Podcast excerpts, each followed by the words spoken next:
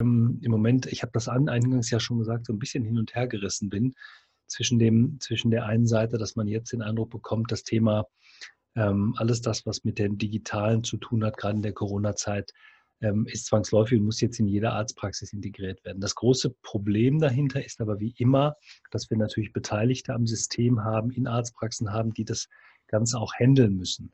Herzlich willkommen zu einer weiteren Ausgabe des Business Dog Podcasts.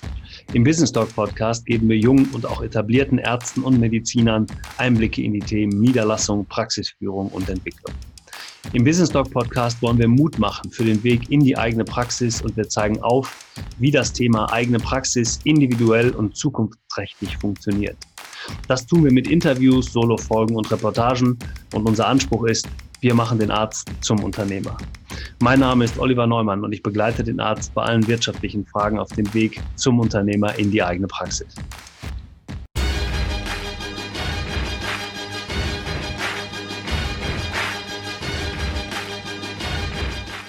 Ich habe tatsächlich lange überlegt, wie ich die Folge heute nennen soll. Ähm, bin ein bisschen hin und her gerissen ähm, zwischen zwei unterschiedlichen Themenschwerpunkten. Einmal das Thema der junge Mediziner, nach dem Motto, junge Mediziner müssen gar nichts oder natürlich auch Medizinerinnen müssen gar nichts. Aber ähm, ich habe mich dann entschieden für das Thema Blended Care, weil mich das im Augenblick sehr, sehr interessiert. Und deshalb, ich darf euch ganz besonders willkommen heißen zu einer relativ kurzen, aber dafür sehr intensiven Folge des neuen Business Talk Podcast, diesmal wieder als Solo-Folge. Ich habe in den letzten Wochen sehr viele äh, super spannende Interviewpartner gehabt. Wir haben uns sehr mit dem Thema der ja, Digitalisierung beziehungsweise von digitalen Plattformen, digitale Unterstützung ähm, auf diesen Plattformen, Portalen, insbesondere natürlich hier für uns, für den ambulanten Bereich interessiert. Und in dieser Woche gab es das äh, Zukunftsmedizin Forum 2020 digital, wo 60 Menschen, 60 Speaker, Impulsvorträge von jeweils zwei Minuten aus dem ähm, Gesundheitssektor halten durften. Und ich war einer von ihnen und ich habe mich auch da für das Thema natürlich das Thema ähm, Digitalisierung, aber eben auch Blended Care entschieden. Und ich würde euch gerne sagen, was meine ich damit? Blended Care ist für mich ähm, die Versorgung ähm, ja tatsächlich am Point of Care, nämlich da, wo es drauf ankommt, in der ambulanten Versorgung zum Beispiel mit Arzt und Patient, mit ähm, Helferinnen zusammen vor Ort in der Arztpraxis unterstützend. Und das ist für mich die Zukunft, unterstützend aber mit Dingen, die über eine digitale Plattform über das Thema, man würde vielleicht heute in Einfachheit sagen, Telemedizin heute schon angeboten wird. Also viele Themen, über die ähm, zum Beispiel Videosprechstunden ähm, und so weiter, ich komme da gleich noch ein bisschen weiter drauf, ähm, jetzt zur Verfügung gestellt wird und den Medizinern ja eigentlich jetzt in dieser Corona-Zeit hervorgesetzt werden oder auch so ein bisschen den Eindruck vermittelt bekommen, das geht nicht ohne. Ähm, darüber möchte ich heute mit euch sprechen. Ich habe dazu auch einen ähm, Artikel geschrieben für das ärztliche Journal. Ich werde das mal verlinken hier in die Show Notes, also entweder als PDF oder ich weiß nicht, ob der Artikel schon erschienen ist. Dann äh, könnt ihr euch den Artikel da auch nochmal zum Download runterladen.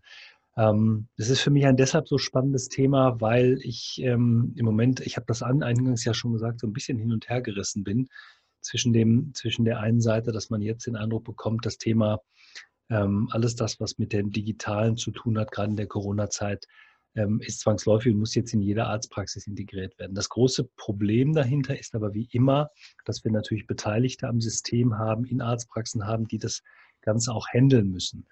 Und ähm, ich empfinde das wirklich so, dass das Thema Digitalisierung immer dann sinnvoll ist, wenn es ähm, vor allen Dingen auch dem medizinischen Personal, also Arzt und Mitarbeiter, ähm, Arbeit abnimmt und den Bü Bürokratieaufwand reduziert. Und dann haben wir eben auch die Möglichkeit, dass diese neuen Technologien in der Praxis ähm, nicht zu einer dauerhaften Belastung werden. Ähm, vor dem Hintergrund äh, müssen wir eben eine schrittweise Einführung ähm, dieser neuen Techniken erreichen, aber eben auch eine Akzeptanz erreichen und eine Offenheit für alle Beteiligten. Ich glaube, nur so bekommen wir das tatsächlich hin. Ähm, also das heißt, ich kann jetzt nicht davon ausgehen, nur weil das Thema Videosprechstunde gerade en vogue ist, setzen es jetzt auch alle um und können es auch alle umsetzen. Denn wenn ähm, der Umgang im Moment noch so ist und ich, ihr merkt, ich tue mich da auch wieder in der Formulierung ein bisschen schwer, weil ähm, wenn der Umgang mit diesen Technologien, die wir jetzt am Markt haben und der, der Umgang, der jetzt im Augenblick mit diesen Technologien ja vertrieben wird, wenn der nicht geschult wird und wenn wir die Leute nicht abholen können, dann glaube ich, ähm, werden wir nach der Corona-Zeit einen deutlichen Abfall dieser telemedizinischen Leistung in den Praxen sehen.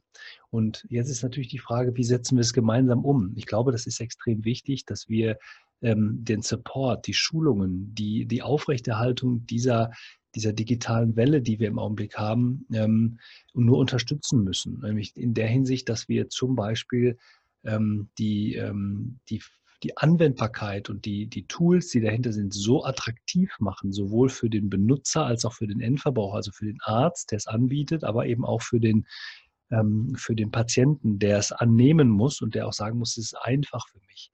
Jetzt kann man wieder sagen, ja, das ist nur ein Thema der jüngeren Generation. Ich sehe das aber ganz anders. Wenn ich meine Mutter, meine Schwiegermutter sehe, die mit dem iPad mittlerweile sehr, sehr gut umgehen können, weil es einfach zu handeln ist, weil ähm, Sie nehmen ein Gerät in die Hand und plötzlich tippen Sie oder wischen Sie mit Ihrem Finger hin und her und Sie haben das, was Sie wollen. Das haben die relativ schnell gelernt, weil es in der Anwendbarkeit ähm, einfach ist. Also die, ähm, die, die Reise, diese, diese User-Performance, die da, dieser stattfindet, die muss gut sein und die muss auch in, den, in, diesen, in diesen Themen, die wir jetzt ähm, für den Arzt einführen, ähm, wirklich sehr, sehr gut und einfach sein. Und wenn ich mir da die bestehenden Formate im Moment anschaue, das ist jetzt kein Anklagen, sondern es ist einfach eine Tatsache, dann sind die technisch auf einem hohen Niveau. Wir erfüllen, und das müssen wir natürlich auch, wenn wir gerade in der Zertifizierung sind, was das Thema Videosprechstunde angeht, hohe Maßgaben, was die Patientensicherheit, die, den Datenschutz und so weiter erfüllen, die Abrechnungsmethoden, die dahinter stehen, müssen wir alles erfüllen, ja, aber wir können doch trotzdem erreichen, dass wir eine, einen ja, sexy Umgang mit dem Thema ähm, erreichen, damit es einfach ist und damit es auch einfach angewandt werden kann. Im Moment ist es teilweise sehr technisch, sehr kompliziert, ähm, sehr miteinander, weil es miteinander verknüpft werden muss, aber eben nicht einfach. Und ich glaube, da müssen wir hinkommen und da müssen wir diese Dinge, die auch in Zukunft natürlich weiter ähm, ähm ja, ähm, in den Praxen etablier, etabliert werden sollen, das ist eben nicht nur die Videosprechstunde, das ist natürlich mit der Umsetzung das DVG, auch das äh, elektronische Rezept, das ist ähm, die elektronische Patientenakte, das ist sind Anamnesevoraussetzungen, das sind Online-Terminvereinbarungen, Arztsuche, das haben wir ja schon. Wir haben aber auch das Thema virtuelles Wartezimmer, also viel einfacher an Termine zu kommen und diese Termine auch einzuhalten. Ähm, und eben das Thema Arzt-Patienten-Kommunikation. Dieses ganze Thema zusammenzuführen, also eine Art holistische Telemedizin-Plattform, das sehe ich als eine der größten Aufgaben in der Zukunft an. Und ich will mich da auch nicht vor ähm, zurückziehen, sagen, macht das mal. Wir haben beschlossen, wir machen es selber. Also wir wollen tatsächlich eine, eine Plattform aufbauen, in der wir diese Dinge in, integrieren. Das ist eine große Aufgabe, aber wir haben tolle Partner im Hintergrund und ich werde euch auf dem Laufenden halten, was das Ganze angeht. Also das ist wirklich eine Zukunftsvision. Wie können wir diese Dinge miteinander verbinden und wie können wir diese Dinge auch, ähm, ich kann es nur nochmal sagen, wirklich sexy machen im, im, im Gebrauch. Wenn ich mir heute anschaue, das, was alles schon da ist, über die großen Plattformen wie Yameda, wie Doctorlib, wie Colliquio, wie Amboss, die, die ja alle sehr viele Nutzer haben, Ärzte, die alle ihre Themen haben und jetzt teilweise ja versuchen, diese, ähm, diese bestehenden Kontakte der der, der ähm, Ärzte zu den, der Zugang zu den Ärzten zu nutzen, um diese Themen, also diese, diese digitalen Themen auch an den Mann zu bringen. Wenn ihr jetzt, wenn wir jetzt mal gucken, ihr wisst, wenn ihr den Podcast regelmäßig hört, ich habe das Interview gehört mit dem ähm, Dr. Florian Weiß, sehr, sehr ähm, interessantes Interview über die Entwicklung von Yameda, was dahinter steckt, ähm, dann versuchen die natürlich auch diese Themen neu zu beschreiben. Wir, was wir uns natürlich fragen müssen, kann die Videosprechstunde in Zukunft weiter kostenpflichtig sein oder muss dieses Thema einfach für den Arzt und für den Patienten Patient ähm, äh, darf das kein Geld mehr kosten. Warum? Weil es eine Versorgungsleistung ist, die wir einfach brauchen, die wir von überall auch brauchen. Im Moment ist es so, dass diese Portale zwischen 30 und teilweise 90 oder 120 Euro im Monat nehmen. Aber vielleicht ist es zwangsläufig, dass auch das irgendwann nicht mehr ähm, nicht mehr bezahl, bezahlt werden muss, also für den Arzt, dass er, dass die zur Verfügungstellung über andere Möglichkeiten laufen kann. Also es muss einfach integriert werden in das Thema Praxis. Ähm, es gibt ja die, die, jetzt mal, hier fallen heute ein paar Namen, vielleicht auch mal ein paar Produktnamen. Ich bitte das zu entschuldigen. Das ist ähm, keine Absicht und auch keine Empfehlung. Ich möchte nur einfach ein Beispiel geben, dass zum Beispiel innerhalb des, der Verwaltungssoftware, also bei CompuMe zum Beispiel, einer der der großen Anbieter am Markt oder wahrscheinlich der größte Anbieter am Markt, der natürlich auch ein ganz anderes finanzielles Volumen dahinter hat, um zu sagen, wenn wir eine, eine Videosprechstunde, ein, ein, ein Arztportal in dieser Hinsicht aufbauen, dann bieten wir das umsonst an, weil ähm, wir natürlich andere finanzielle Möglichkeiten haben. Ich glaube aber, dass es losgelöst sein muss von diesen Themen, aber trotzdem eine Verbindung geben muss. Es muss alles zusammenhängen. Also es muss auf der einen Seite einen Zusammenhang geben zwischen den Dingen, die ich gerade beschrieben habe, nämlich zwischen dem E-Rezept, Patientenakte, Videosprechstunde, virtuelles Wartezimmer und so weiter, aber natürlich auch der, der Praxissoftware, natürlich auch dem, dem Praxisterminkalender, natürlich auch dem Messaging-System, mit, ähm, mit allem dem, was dazugehört. Das ist eine sehr, sehr große Herausforderung. Wir müssen diese Schnittstellen finden und schaffen. Wir müssen einen sehr, sehr ähm, äh, einfachen und kompatiblen Weg finden, dass wir das Ganze umsetzen können. Denn ich glaube, dann wird das funktionieren, dann werden wir das umsetzen. Und jetzt komme ich nochmal auf das, was ich am Eingangs gesagt, was ich eingangs gesagt habe, der junge Arzt muss gar nichts. Also heute höre ich ja, junge Ärzte müssen das, das oder das tun und da oder die in die Richtung gehen. Heute kommen junge Mediziner auf mich zu, weil sie den Podcast hören, weil sie sehen, was wir mit Business Talk in den letzten Jahren gemacht haben und sagen, wie kann ich denn das, was ich mir vorstelle, von meinem Arztberuf umsetzen? Wie kann ich meine Praxis gründen? Wie kann ich Patienten behandeln? Ich bin aber gleichzeitig auch noch Vater, ich bin Mutter, ich möchte gerne von zu Hause aus arbeiten. Und gibt es nicht ein Portal in dieser Art, ähm, das ich nutzen kann, um meine Community, meine Praxis, meine äh, Patienten so aufzubauen und vor allen Dingen auch vernünftig zu versorgen. Und dazu muss ich nicht das tun, was alle immer getan haben, ähm, nämlich eine Praxis gründen und ähm, vielleicht ähm, erstmal drei, vier Jahre dort arbeiten. Und ich muss mir vor allen Dingen dann nicht sagen lassen, ähm, das ist der Weg, den musst du jetzt erstmal gehen. Natürlich haben wir Einschränkungen des Systems beziehungsweise Vorgaben im System. Und die sind auch gut so, weil man natürlich als Arzt ausgebildet werden muss. Wir dürfen nie vergessen, dass der Mediziner mit Menschen arbeitet und der Mensch gut versorgt sein will. Und deshalb ist es aus meiner Sicht so enorm wichtig und extrem wichtig, dass wir diese Ausbildungszeit auch für die Medizin nutzen, aber eben dann auch schon, und ihr wisst, das sage ich auch immer wieder, ähm, unternehmerische Tools mit einbinden und die, um die Entscheidung später zu vereinfachen. Und da ist eben auch ein unternehmerisches Tool, wie gehe ich mit digitalen Prozessen um. Ähm, ich habe da jetzt gerade einen Gedanken im Kopf ähm, einer jungen Medizinerin, die das auch die das auch innerhalb der Ausbildung beziehungsweise innerhalb des Studiums schon ähm, in einem Pilotprojekt mal ausprobieren wollte, beziehungsweise mit einem Gremium ausprobieren wollte. Wir werden mal versuchen, das in Zukunft auch nochmal hier im Podcast mit ihr persönlich zu besprechen und spätestens dann bei Startup Praxis, aber vielleicht auch nochmal, wenn wir im November mit der äh, Startup Praxis Community wieder zusammen sind.